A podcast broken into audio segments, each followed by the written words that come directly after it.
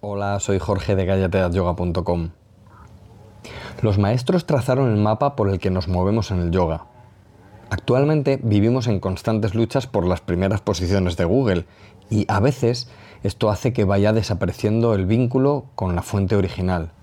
Las interpretaciones que se hacen del yoga son cada vez más diversas y, como en el juego del teléfono escacharrado, cuanto más cerca estemos de la fuente, más cerca estaremos de las enseñanzas originales.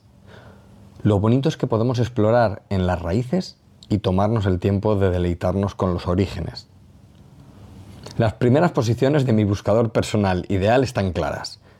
Tirumalai Krishnamacharya, Swami Sivananda, BKS Iyengar, Swami Vishnu de Vananda, Mirameta, TKV de Sikachar, Indra Devi, Patavi Joyce, A.G. Mohan, estas son las fuentes fiables con las que nutrirse insaciablemente. Ellos trazaron el mapa y recorrieron el camino. Nos dejaron un legado asombroso en el que la semilla del yoga crecía en sus ocho pasos. El legado no es importante por el tiempo que pasa, sino por el conocimiento inconmensurable que destilan las páginas de sus textos. Nos inspiran con sus libros, sus imágenes, sus miradas, estos maestros nos guían desde la bondad y el conocimiento y el respeto por su legado podemos dirigirlo a través de nuestra honestidad con el yoga. Lo bonito de los maestros es que siempre se especializan en algo. Aunque su mensaje es profundo, siempre hay una dirección concreta que podemos seguir para visitar los más bellos lugares del conocimiento. Esto nos beneficia, nos lo pone más fácil, nos lleva de la mano. Sivananda nos abre las puertas a ser mejores, mejores en todos los sentidos. No hay más que leer su bonito texto Caminos seguros para el éxito en la vida, para tener los propósitos y los objetivos claros de nuestra vida. Es tan hondo su mensaje de la vida y el vivir que con el yoga traza una línea que conecta todos los puntos de esa vida. Miedos, inquietudes, saber moverse en el mundo, actuar de diversas maneras. Todos estos secretos son desvelados por el maestro.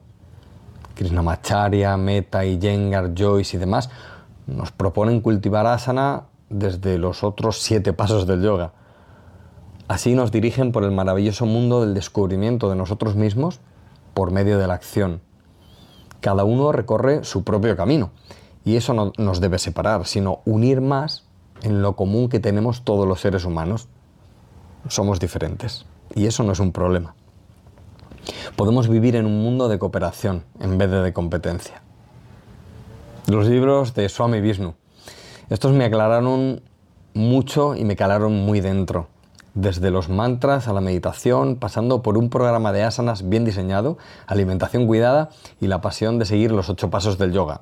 No solo uno, los ocho.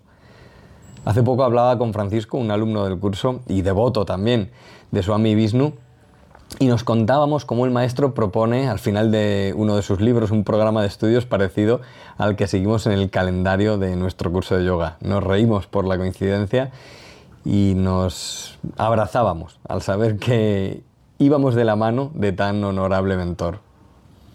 El respeto por el legado es estar más cerca del siempre presente tercer Yoga Sutra de Patanjali. La diversidad de los estudios propuestos por los maestros, si los vemos en su conjunto, nos hacen de guía, nos permiten recorrer el camino más fácilmente y nos otorgan una visión del mapa del yoga en toda su dimensión. Conocer esto permite que tengamos aún más respeto por nuestros contemporáneos, que en el yoga y en la vida nos acompañan también en el camino del sadhaka.